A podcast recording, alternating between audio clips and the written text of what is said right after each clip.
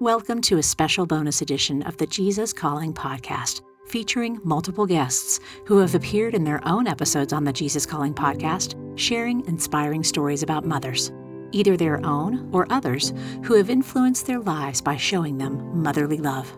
It's a blessing and a responsibility to nurture others, whether it be those in our own family or those outside our family who may not know the love of a mother. So many lives have been positively influenced by women, mothers, grandmothers, aunts, sisters, or friends who took it upon themselves to love and care for someone, modeling God's unconditional love for us all. We hope these stories will encourage you and remind you of that special person in your life that hoped for you, prayed for you, and believed in you when you needed it the most. We'll start with some thoughts from country gospel singer Jason Crabb. I grew up in a little small town called Beaver Dam, Kentucky. It is in Ohio County, which is between Bowling Green and Owensboro, Kentucky. Huge basketball fans. Of course, that's anybody from Kentucky had to be. Raised in church, always went to church, looked for an excuse to go to church. My father was a pastor for many years of my life.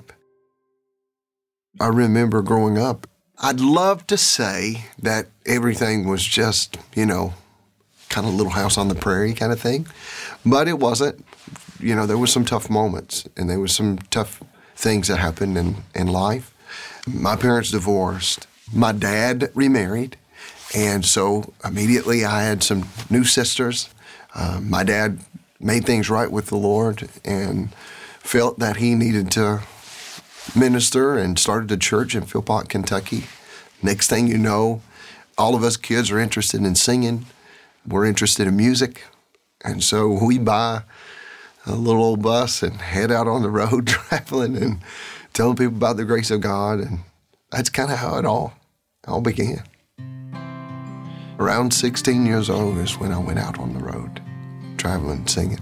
I didn't know what I was doing, but, you know, we knew who we were singing about because we really had a, we trusted in Him. Every day that we were on the road, it was just a trust in Him because we didn't know where the next dime was going to come from to put fuel in the bus. We just relied on God. I really love watching God work in people's lives. There's nothing in the world that I love more than standing on stage and watching God work in a person's life that's in the altar praying. I love that.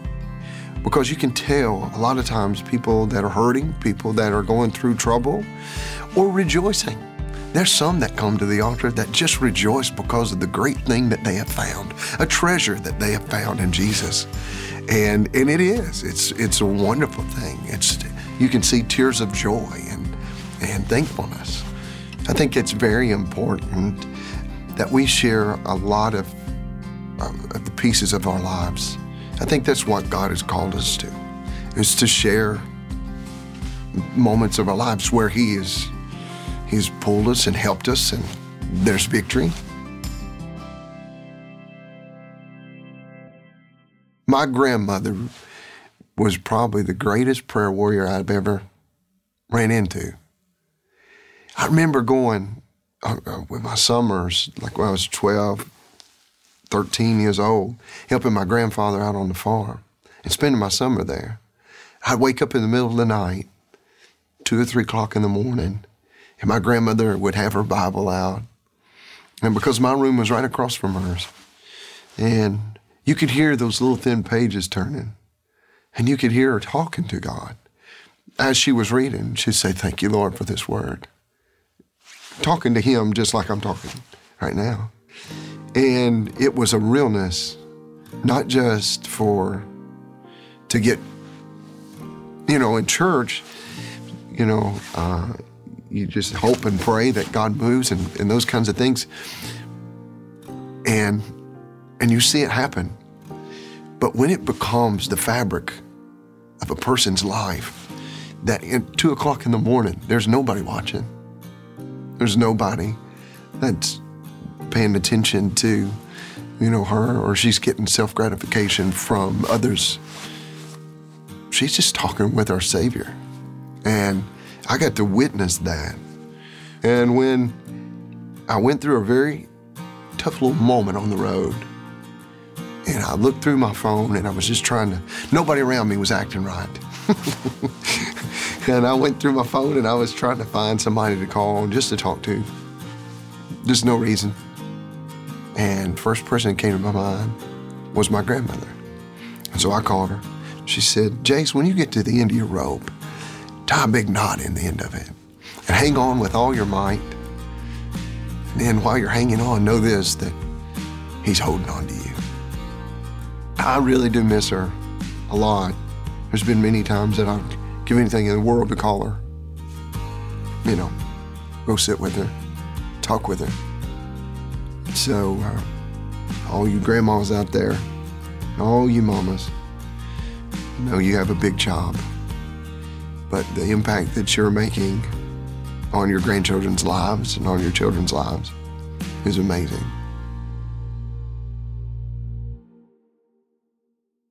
Me and my wife, we went through two miscarriages right back to back. You know, the rest of the family were having children around us. It was very trying. I remember our, that song, Through the Fire, just came out. And I'm singing that on stage each and every night, singing that to myself and my wife. You know, he never promised the cross would not get heavy. The hill would not be hard to climb. He never offered our victories without fighting, but he said help would always come in time. And so me and Shelley, we hung to the promises. We've had, you know, people praying over us and telling us, you know, it's going to happen. And we tried to hang on with every, all that we could possibly hang on to that. And uh, right after that, we found out that we were expecting, after two miscarriages, our third, there was something in our heart that just felt right. Before, we were nervous. And at this moment, we give it to God, we quit worrying about it, and then it happened. And Ashley, she is here now, at fifteen years old. Now she just got her permit, and um, I'm just very, very thankful for my children and thankful that God allowed this to happen. And thankful also that I get to share the tough days with others that are struggling. My wife gets to share that, to help other women that are going through those very same problems. I think one of the biggest attacks of the enemy is he wants to make us feel alone in our situations. And the more that we talk about not only our blessings, which I think that is great, but also the pain. Talk about the pain, but talk about what God has done, how he brings us through. It just, it helps. It helps others. I think that's what we're all supposed to do, is help others.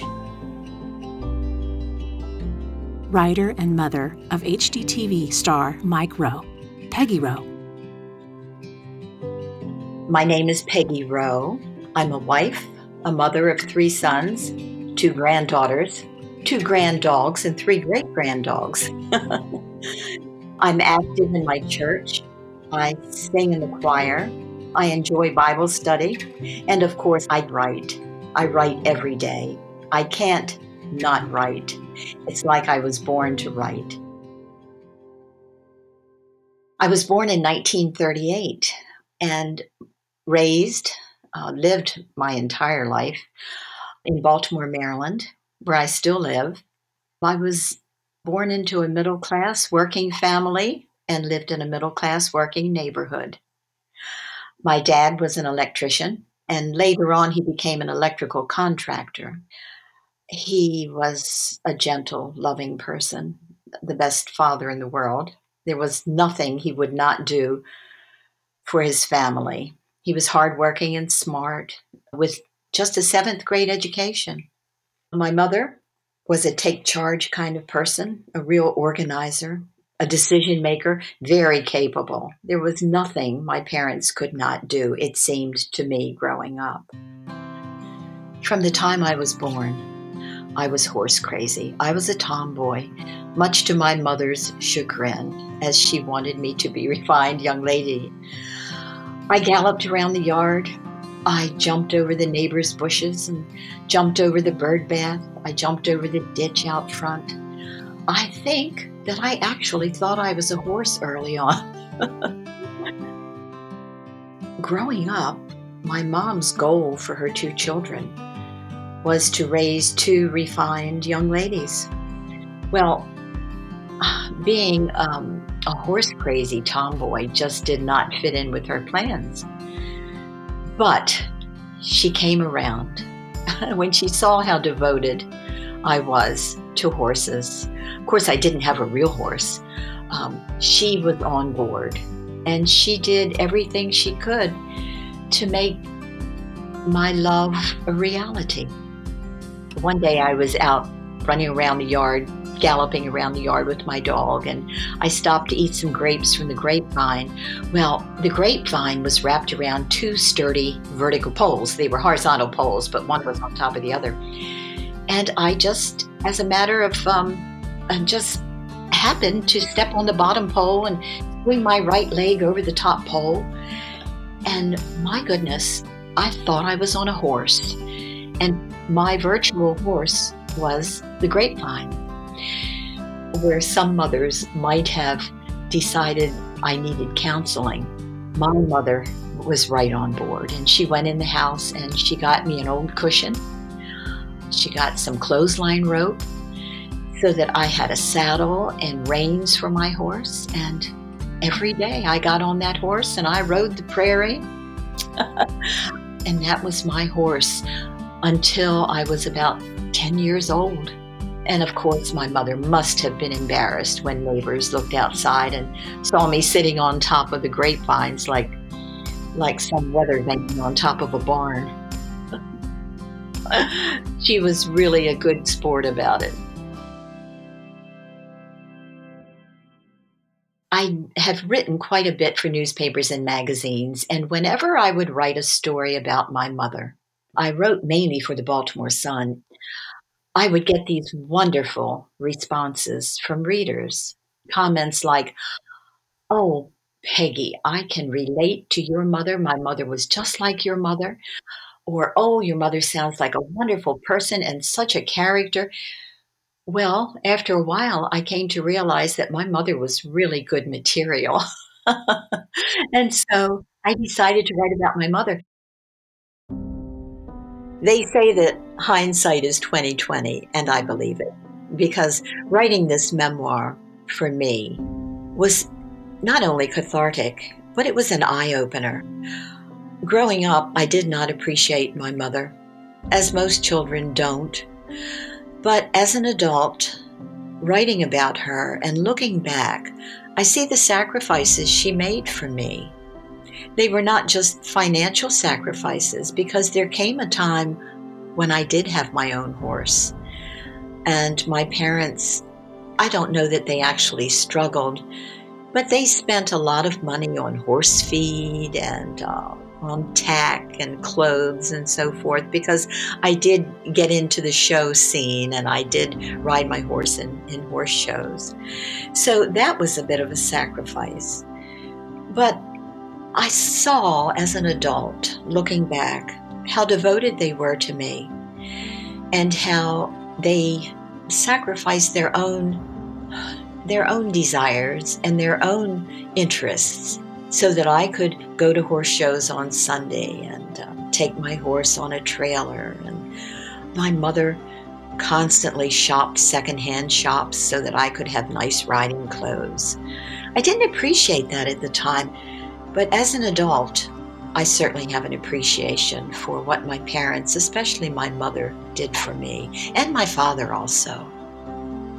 I think probably the greatest gift my mother gave me was an ability to treat people the way that I would like to be treated. That was a gift that she had. My father also had that gift. They treated people with the utmost of respect. And I hope that I do that. I think I do. The greatest gift that my parents gave to me was their love.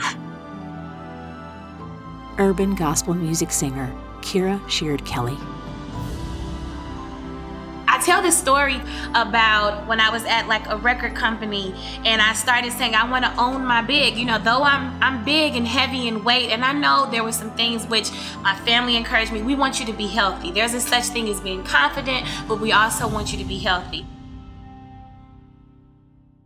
In the beginning, for anybody that's trying to defeat an addiction, you have to own and accept and take responsibility for your actions, right? So even if it is something that somebody has once upon a time made an insecurity, you still have to own it. But this was a, a way to own who you are as far as you're beautifully made different, if that makes sense. Um, so I talk about when I was like, I want to do full body shots. And they were like, you can't do full body shots. You got to do head up shots. And I'm just like, no, I want to do a full body shot. And somebody said that I look like a Pillsbury Doughboy. And it came from someone that I kind of was trusting and I didn't expect it to come from. I mean, literally, I was growing through this journey and I kind of go back in the pages of my life. And I'm like, let's just, let me give this to somebody else so it can help them. Since I love young women, I love young men as well, but I feel like my assignment is to pour into young women. I think when we're going through experiences and we see, I'm not the only one that's going through that, then for sure I can get through this. If she went through that too, if she went through that bad relationship, if she spent poorly, or if she had a bad attitude, then I can get through this too.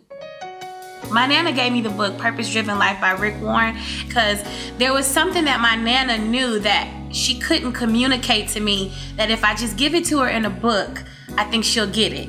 The book, it tells you how can you identify those things. Sometimes it's the things that are abnormal about you. Sometimes it's what comes naturally to you. My mother just said, Kierra, just start singing. And I just started singing. And now my career is based off of what comes natural to me. I am a Jesus Calling reader. I really am. I got that from my Nana too. The village is not just for the child, it's for the adult. And I think the Bible says it. And I think that's one of the scriptural references. The scripture is, in the multitude of counsel, there is safety. And so that's one of my favorite scriptures because I literally have gotten so many answers from my advisors. And that can be my friends, my loved ones, my, my sibling, anybody that I feel like God has said yes to. And they've contributed so much to the path of my life. Singer, writer, and educator, Gloria Gaither. I grew up in a pastor's home. My parents were converted when I was a baby. So my whole life, because they were, they began to follow Christ late in their lives, in their thirties, my childhood was full of excitement at every night when they got together at the, at the dinner table about what they had discovered in Scripture.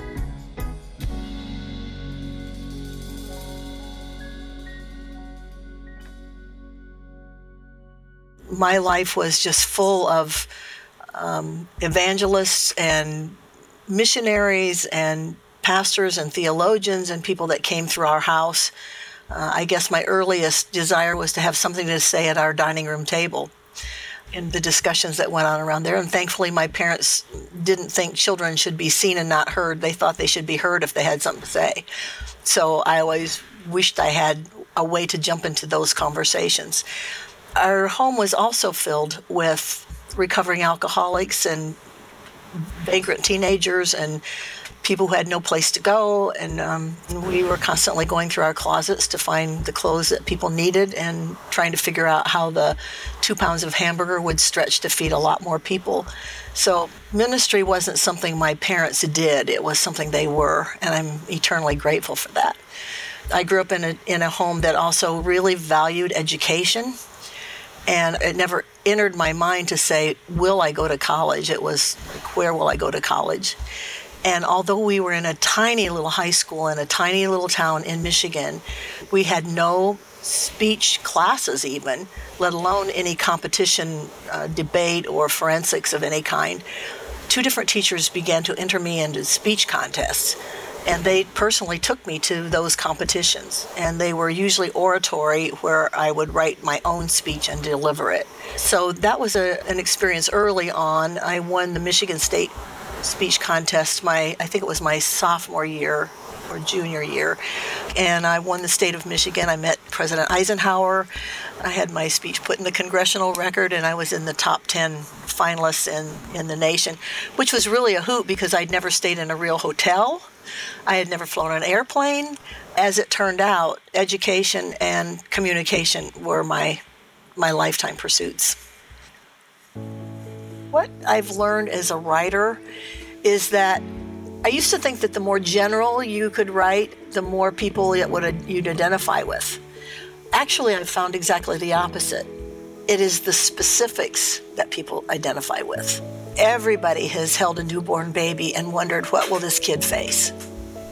Every, I mean, it's whether they're in, you know, Europe or Scandinavia or where. Everybody's had that experience. Everybody's walked with their children through passages where they had to start coming of age, and you have to start letting go. And it's scary, and it's wonderful, and it's frightening all in one breath. You don't want them to not grow up, but you're afraid, what if I've not taught them what they need to know? So I, I found that when we wrote Because He Lives, we wrote that because of our baby who was born at the end of the sixties, who was born in nineteen seventy. And the Vietnam War had just torn up the country. The drug culture was really in full swing. And, and we looked at this little baby and said, you know, if it's like this now, what will the world be, you know, in seventeen years when he has to face it? And so we wrote how sweet to hold our newborn baby and feel the pride and joy he gives, but greater still, the calm assurance. This child can face uncertain days because he lives, and because he lives, I can face tomorrow. We didn't think that that would be for anybody but us. But what we found was that everybody who holds a newborn baby, when has the world been stable? It's never been stable. It wasn't stable when Jesus was born. You know, so we don't base our lives on the stability of the world, the secular world. We base our lives on the stability of knowing that because Christ lives, the resurrection is not only true for that one-time shot in history, it is true in everything in nature, it's true in everything around us. Life wins, life wins. So um, when we wrote that, we found, you know, of all the songs that we thought were so personal, it has been the most universal. If your baby woke up healthy this morning, cooing and laughing and eating his oatmeal, you know, that's a miracle.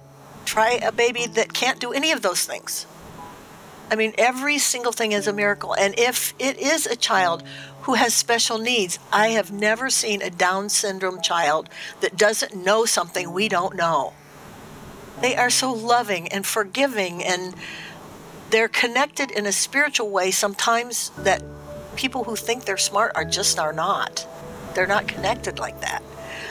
Everything in our lives is to say something to us that is eternal.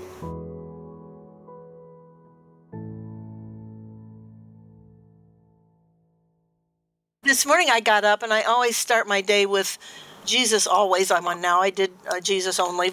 Um, actually, Sarah sent me a copy of that years ago when she was just trying to get it out. And nobody knew it from Adam, and it was on my counter right here in my kitchen where I am right now. And it's such a joy to see all these years later how God has blessed that little book. Here's what it said this morning. As you go through this day that I've gifted to you, look for signs of my abiding presence. I am with you, watching over you continually. On bright, joyful days, speak to me about the pleasures I provide. As you thank me for them, your joy will expand abundantly. On dark, difficult days, grasp my hand in trusting dependence. I will help you. You are my beloved. So many times the nitty-gritty, silly things of life get right in front of us. And if we've learned anything from these two recent hurricanes, is how many people said, okay, that's just stuff. I can replace the stuff, but I can't replace my children. I can't replace my mother. I can't replace my husband. You know, it makes you get your priorities reshuffled to, okay, what matters? What really matters?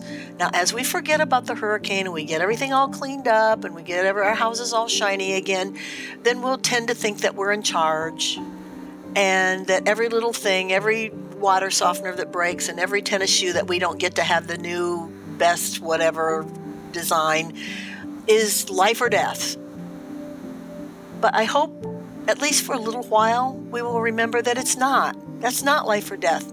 What's life or death is we have this moment to hold in our hands and to touch as it slips through our fingers like sand. Yesterday's gone. Tomorrow may never come. But we have this moment today. Author and pastor, Teray Roberts. I am a California native. I was uh, born in Oakland, California, but uh, was raised in Los Angeles, um, and in particular, South Los Angeles, a, a community called Watts, which is uh, only a couple of square miles. But at the time that I was growing up there, there was so much uh, crime concentrated in that small area that there was really no way to avoid being witness to some of the things that took place there. I was raised by my mom. Uh, she was a single parent. Uh, my father, I had a limited interaction with. They weren't married when when I came into being. And so my mom had to single-handedly raise a son in a tough neighborhood like that and work and climb up the corporate ladder. And she did a really good job, particularly with the tools that she had. And I met Christ when I was nine.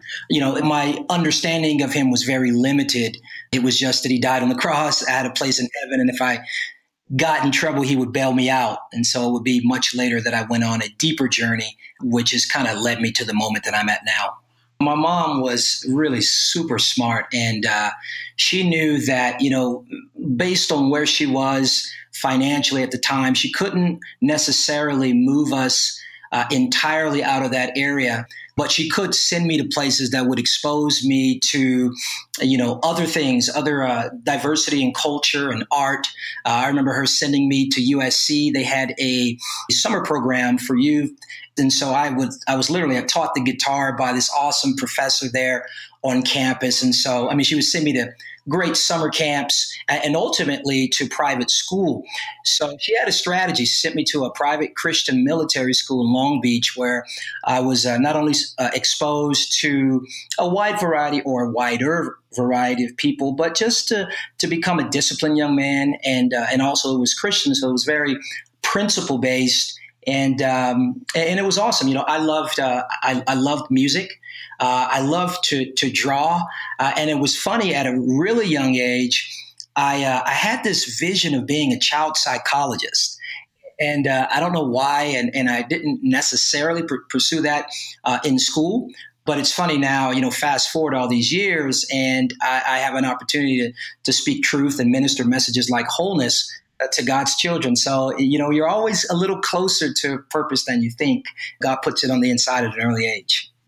My background is business, and I worked uh, before being in ministry. I worked in corporate America for eleven years in uh, the technology sector in the capacity of marketing and sales. And I found myself being successful outside. And so I had a vibrant and robust social life. You know, for my age in particular, my finances were really, really strong. I had this trajectory for financial and social success, but inwardly, I was empty. I was broken. I didn't like who I was. I was proud and arrogant. And so, you know, there came a point in my life, you know, a lot of people meet God when they're down and when they're broken. It wasn't like that for me. I was broken inwardly, but not outwardly. And so I began to seek the God that I embraced when I was nine years old.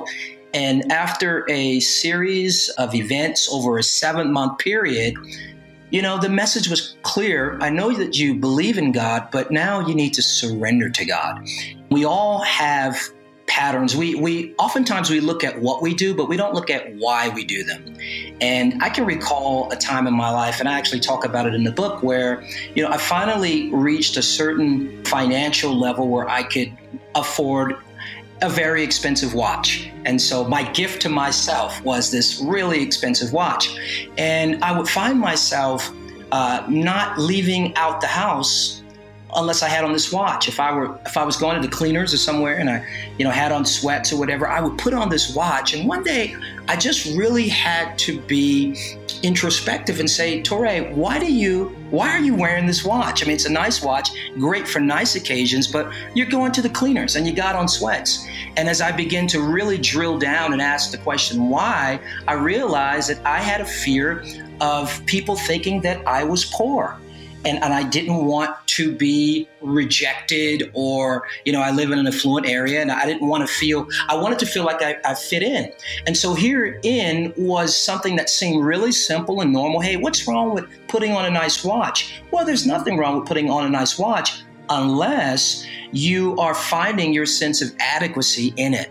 Am I less worthy or less lovable or less of a person, a beautiful person, if I don't spend this money on myself? And so brokenness thrives in all of our blind spots. You know, even when it comes to right now in our culture, you know, there there's a lot of division in our culture, and some of it rides on racial lines and different things. And, you know, I think on every side of that argument, you know, the reality is sometimes maybe we are what people accuse us of. We are the hardest people to see. We can see everyone else and make comments and judgments about everyone else, but the only person that we cannot fully see is us.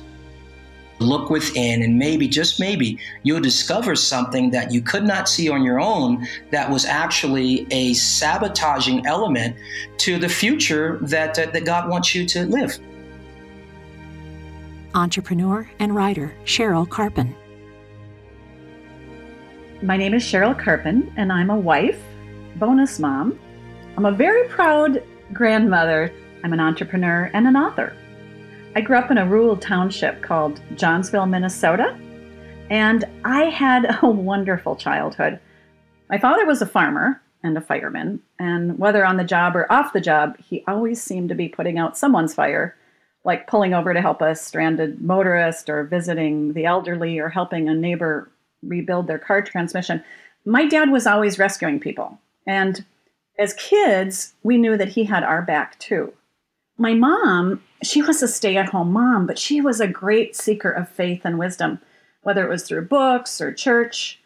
And if one of our neighborhood kids had a crisis, they would most likely end up at the Karpen table, at our table. And so in a way, I grew up in this family where my parents were always serving in one way or another.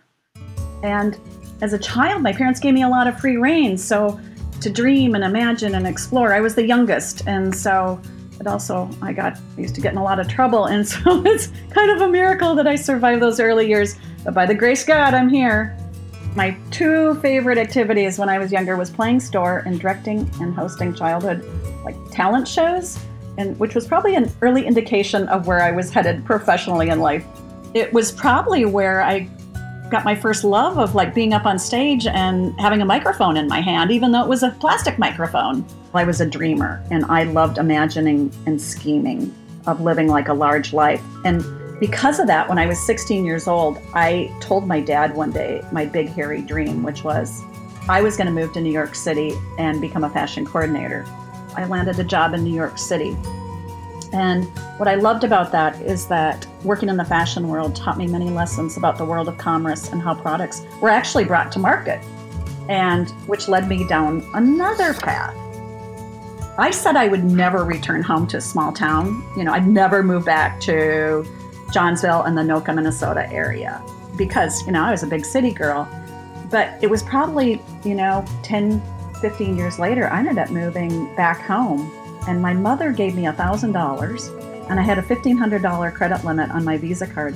And I opened up a very small gift and home decor store called Something Different in downtown, which was just eight miles from where I grew up. This was one of the best times of my life because I loved the creativity and freedom of being an entrepreneur. And I thrived. I mean, I literally thrived on connecting with people and hearing their stories. Yet, one year later, I personally hit rock bottom. I thought I was going to die of a broken heart, and I really thought I was literally going to die. And at the age of thirty-two, I couldn't understand why no one would love me. And when I look back at that time when I was, I mean, I was literally flatlined and devastated. I just felt so unloved. And I remember two things. One is my customers in my retail store noticed that I didn't have that kind of unbridled enthusiasm that I was so well known for. One morning I was sitting in the chair in my mother's living room and I I was sobbing and and I just couldn't understand why life was had just gone so wrong, you know, my dreams were broken. And and I remember my mom coming over to me and hugging me, and she held me in her arms and she said, "Don't worry, Cheryl, God just has a different plan for you."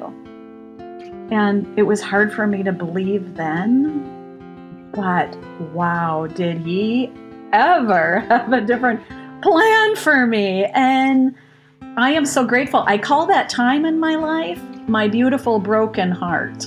I rededicated my little store called Something Different to celebrating and inspiring women. And I filled the store shelves with messages like, "You're beautiful just the way you are," and "Believe in the power of your dreams," and "Have faith," and "You are loved."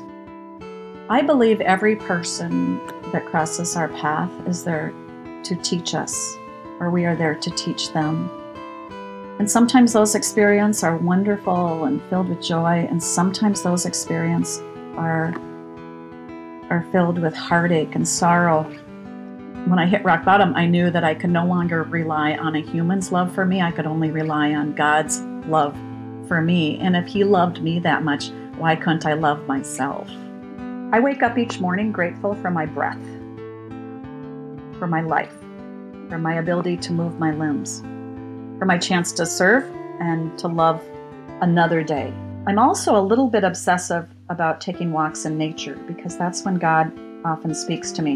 And it's not like I hear a voice, but I receive a feeling, a nudge, an inspiration. And when this happens, I just always wonder, like, how can anyone doubt the Lord? Which is why Jesus Calling is such a blessing.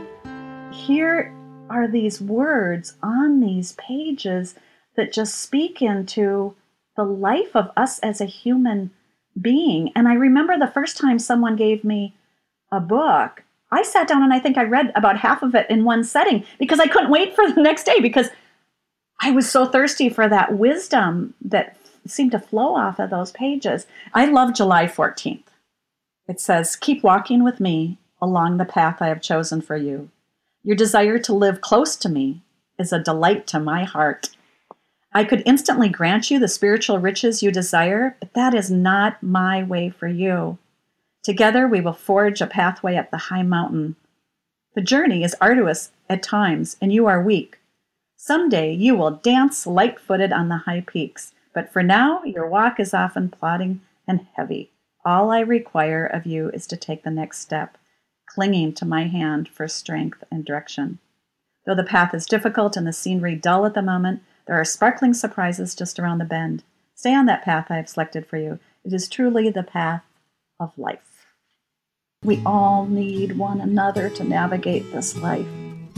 And we all have that opportunity to reach out and dare, dare to, to be a resting place for someone. I wasn't always kind to my mother when I was growing up. I mean, when I was teen, I was I was disrespectful, and and I was sometimes really, really mean. And I'll tell you, when I speak in high schools, I always tell the kids, go home and be nice to your mom, because otherwise you'll have to spend the next forty years of your life making up for it like I did. And you know, I know I've said, "I'm sorry, Mom, for the heartache that I put you through." She deserves every bit of love and respect and admiration I can give her. An amazing woman. Actress and author Candace Cameron Bure. I'm Candace Cameron Bure. You probably know me best as D J Tanner on Full House and Fuller House, or maybe my Hallmark movies. I do a lot of Christmas ones. Uh, I'm also an author. Well, I grew up with a mom and dad, a brother, and two sisters. We didn't really grow up in a faith-filled home or a Christian home, but we started going to church when I was twelve years old, and that's because my parents were thinking of divorcing, and so some friends had invited our family to church. And that was the first time, which uh, has been a huge part of my life now. But I would say that I became a Christian at twelve years old, but didn't really live my life for Christ. It was just like another title in my life. But in my early twenties, my faith really became my own, and I wanted to really know Jesus and have a relationship with God, and that's when it changed for me. My mom and dad always taught me to be kind growing up, and that is a message that I have carried on to this day, and I think it is so important, and even more now than ever, with our country and the world being so divisive in so many issues. I think that we all have kindness in us, but we need to be reminded of it. We need to put the spotlight back on kindness. So it's not that it's in short supply, but we all have the ability to make a difference. And if each one of us made one small change every single day, it can, it can have a ripple effect. And so kindness doesn't have to be something major and huge every single time. It can be as simple as smiling to someone. It can be as simple as asking them if they need anything. I know how encouraged I am when someone asks me those things, or just if I'm getting my coffee in the morning and they say, hey, have a great day, be blessed. That's something special. It brightens my day. And when we can pass along those things, it will generate more and more kindness. So it starts with each one of us. I remember trying to show kindness to a woman that not only, I hope, made her feel good, but made me feel good. And it was really simple, but I was in New York working. I was on the subway, uh, going to my job, and it was packed. It was crowded. It was hot. We were all sweaty in there. And we're crammed. I'm holding a, the, uh, the pole in the subway, and I saw this woman pregnant, very pregnant, and every seat was taken. And as the train would stop for the next exit, people would get up and leave, and everyone would jam for the open seat. And this poor woman, I just saw her, she couldn't even take a step fast enough to sit down. And I'm thinking to myself in the subway, how, why aren't you people giving up your seat for this pregnant woman? Where is the, where's the courtesy? What happened to it? And it just kind of broke my heart. And I didn't know what I could do, because I, I was standing myself. And I just kept looking at the woman, because I wanted to just offer her some empathy and some sympathy and say, I know how you're feeling right now, and I'm so sorry. And so I, I just, I finally caught her eye, and I just gave her a really gentle smile, like, I'm so sorry. Like, you should not be riding fifty blocks standing up. Someone should give you their seat. But she smiled back, and I could just see the relief in her eye of like, thank you. Thank you for feeling my pain at the moment. And, you know, I hope she left better for it, knowing that I just could sympathize with her. And I certainly left better knowing that, um, if anything, I could just kind of offer my, my love to her through a smile. So I'd like to read one of the devotionals from Jesus Calling by Sarah Young. And I'm reading June thirteenth, and that's my husband's birthday. I am creating something new in you. A bubbling spring of joy that spills over into others' lives. Do not mistake this joy for your own or try to take credit for it in any way. Instead, watch and delight as my spirit flows through you to bless others. Let yourself become a reservoir of the Spirit's fruit. Your part is to live close to me, open to all that I am doing in you. Don't try to control the streaming of my Spirit through you. Just keep focusing on me as we walk through this day together. Enjoy my presence, which permeates you with love, joy, and peace.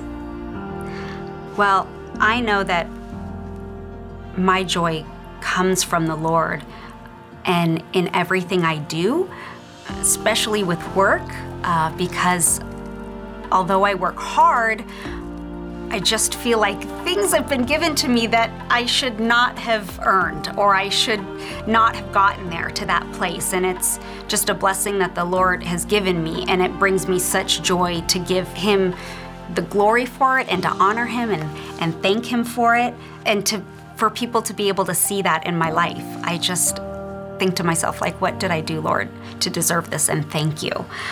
And I hope that I am blessing others by it, by sharing the word and writing my books and and spreading the message of kindness. I hope that is a blessing that people will continue to pass on. Former N F L quarterback Jeff Hostetler. Hi, I'm Jeff Hostetler and played in the N F L for fifteen years. Strong Christian man that uh, loves the Lord and grew up in a, a great Christian family, and a father of three grown sons. Got four grandkids and just um, uh, one heck of a beautiful wife. I grew up in a small uh, farming town. I call it a farming town. It was uh, a rural area, and uh, one of seven kids in a Mennonite family. So we had dairy cows and eighteen thousand chickens. So we had lots of uh, chores to do, outside an awful lot, but grew up in a real strong Christian family. Mom and dad that uh, led by example. My mom was the glue. She was a strong woman of faith and believed in the power of prayer. Every day, you know, we knew where she stood. She loved the Lord, and she passed that on to us, all seven kids. I started playing football when I was, you know, uh, I don't even know when I started, to be honest with you. In the backyard, I had two older brothers that had started to play, and it was always my two older brothers against my younger brother and I. So we used to get the, the tar kicked out of us, and uh, but we did a lot of playing in the backyard in between doing chores and taking care of things on the farm. As a senior in high school, I was a quarterback and a linebacker. And after the first game, we lost our tailback. And so my coach came back and asked me if I would move from quarterback to tailback and let my younger brother be the quarterback. And I thought, yeah, I'll do that. So I actually never played quarterback my senior year. I was a parade All-American as a linebacker coming out of high school. And somehow God used that to take me into a, a professional career, and to the top of that professional career through uh, the Super Bowl. I started out at Penn State. I followed my two older brothers and started out as a freshman and played in five or six games as a quarterback as a freshman, which was pretty amazing at that time. And started my sophomore year, started the first three games of the season as the starter, and then was told after that game, we had lost a game, Joe was going to make a move and he was going to start another guy. And I had a very difficult time with that because I didn't feel like I had deserved that. I felt like I had deserved to, to continue to be the starter and, and to play. It was a real frustrating time in my life, trying to figure out why, God. I've worked so hard to get to this position and I've earned it, and yet it's being taken away from me. What's the purpose of this, you know? And really struggled with, you know, where I was at, why I was there in my faith. And again, go back to my mom and dad. My mom would constantly tell me, Jeff, God's got a plan for you, and um, just have to keep plugging away. And seeing the example that my dad would set, being on a farm, there are things that always went wrong. And yet constantly, every day, get up and continue to plug away, continue to plug away. There was no quit. My N F L career didn't start out as I would have liked. There was a lot of frustration. I didn't see the playing field my first year at all. And the second year I came in, was just looking for a way to get on the field, to try to do anything that I could. I ended up being behind a starter that was his first year full-time starting, my first year coming into the league. And he played well. He played really well. And so there was this sense of not knowing if I was ever going to get an opportunity, when it would come. The pressure of it to see how you play the game, the speed of the game, all these things were big jumps from college into the N F L. And so, you know, there were doubts that creep into your mind when you don't get an opportunity to step out onto the field. And you wonder, you know, can I do this? And if you don't have an opportunity to do it, you can't prove it to yourself or to others. So lots of times in the N F L, your worth is based on your performance. And so when you don't have an opportunity to perform, it's a struggle trying to maintain what you feel like your worth is. And it's one of the things that I think faith-wise helped me get through that time, because I realized that my worth wasn't based on my performance out on the field. You know, my mom was a prayer warrior, and so um, I know that she was constantly there, and look back at times and know that the only way that I made it through some of those times was the prayers of uh, my family and, and members of the faith. the uh, seventh year of my career, you know, we came into the season and I was the backup at the time and played real well during the preseason. So I, I felt really good about that and felt like I deserved an opportunity to play. And I even had the head coach at that time tell me that I deserved to see the, the field to play, but I was also behind a guy that was playing really, really well. And so I didn't know if I was going to have any opportunities or not, but I felt better as to where I was professionally. And then all of a sudden, I think it was somewhere around the third or fourth game of the season, Phil Sims was the starter. He went down. I came in, and we ended up winning a game. We were down nineteen to ten with five minutes left in the game, and uh, was able to bring us back and win the game with the last second field goal. And so it was an awesome opportunity for me to go out and show and do something that I've always wanted to do but never had the opportunity. About a couple, two, three weeks later, out of the blue, we're in the middle of a game. Sims is fine, he's playing, and Parcells yelled out, "Hostetler, you're in." He was testing me, and this was during a game where the outcome was not decided, and uh, gave me the opportunity, came in.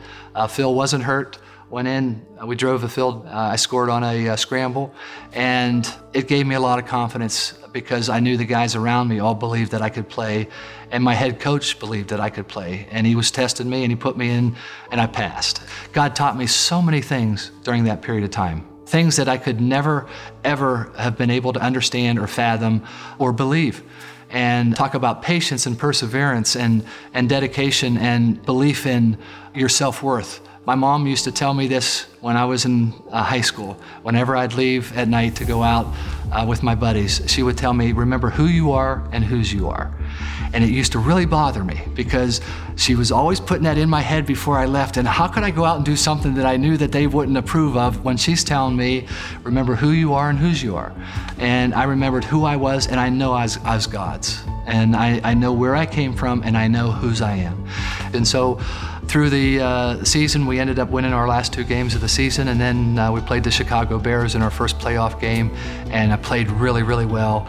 And next week we're playing the San Francisco forty-niners, who are going for a three-peat. Uh, they'd won the last two Super Bowls and heavily favored against Joe Montana. And there was all this negative stuff about the comparison between him and me, and that we weren't going to have a chance. We had played them earlier in the season and lost, and so there was no chance, no chance at all. And yet I felt like God had me there for a reason, and our team felt like, hey, we're going out, we're a different team, that's why you play the game. And so we went out, we're playing, we're in the third quarter, I believe, fourth quarter, something like that, and I drop back to, to pass, and a guy comes in, hits me right on the knee, straight on, and I go down. I heard a pop and felt burning, and I knew from my playing days, knew what an injury was like, knew what a tear of a ligament was like, and I knew I was done. And I, I remember just laying there. I was still laying on the ground and just broken because I thought, God, after waiting all this time and having this opportunity and being so close, to go out like this, uh, I just, I couldn't speak. I was devastated. And I remember laying there and laying there and laying there and thinking, uh, what am I gonna do? And, and just being heartbroken. And then all of a sudden, uh, the doctors are there and they're asking me questions, and I, I, I, I'm not responding. And then I just felt this, this tingling come down through me and just this peace, and was able to get up and, and start to walk off, and didn't feel right. But yet I felt like, you know, I might be able to do this. I knew something wasn't right, but I felt, you know, maybe I can continue, and was able to get onto the sideline and felt like, okay, I think it's stable enough, I'm gonna go. Was able to go back out, lead us back to a, um, a drive at the end of the game to kick the game-winning field goal to go to the Super Bowl. The next week, we win the Super Bowl. My mom and dad are in the stands. They watch uh, their son uh, win a game, win a Super Bowl that they um, had always dreamed of. Um, Six weeks later, my mom died. It was after her funeral, I was home, and uh, we were going through some of her things. And I came across this little booklet, and it was her prayer journal. And uh, it was actually her football prayer journal, because it was all the stats of the games that she would watch. And here, she couldn't make it out to the San Francisco game. And so she's sitting there and she's watching the game. And she's got all the stats on there, and she has things that people are saying. And, that, and then all of a sudden, there's this area at the bottom where she says, Lord, heal my son. Heal my son. kill my son. You go back and you time it out. And she's watching the game, and she says, I go down, and then it's heal my son, heal my son, heal my son. And I had that feeling come over me. Uh, that's a woman of prayer uh, that believed the power of prayer. She's with the Lord now, but I know at that time, God honored her prayer, and she was an integral part of who I am. Thank you for listening to this special bonus episode of the Jesus Calling Podcast. Be sure and subscribe to the Jesus Calling Podcast so you can hear the full stories from each of these guests, and also make sure you get these special bonus episodes each month. For more information on Jesus Calling and Sarah Young, please visit jesus calling dot com or visit us on our social media channels on Facebook, Instagram, and Twitter.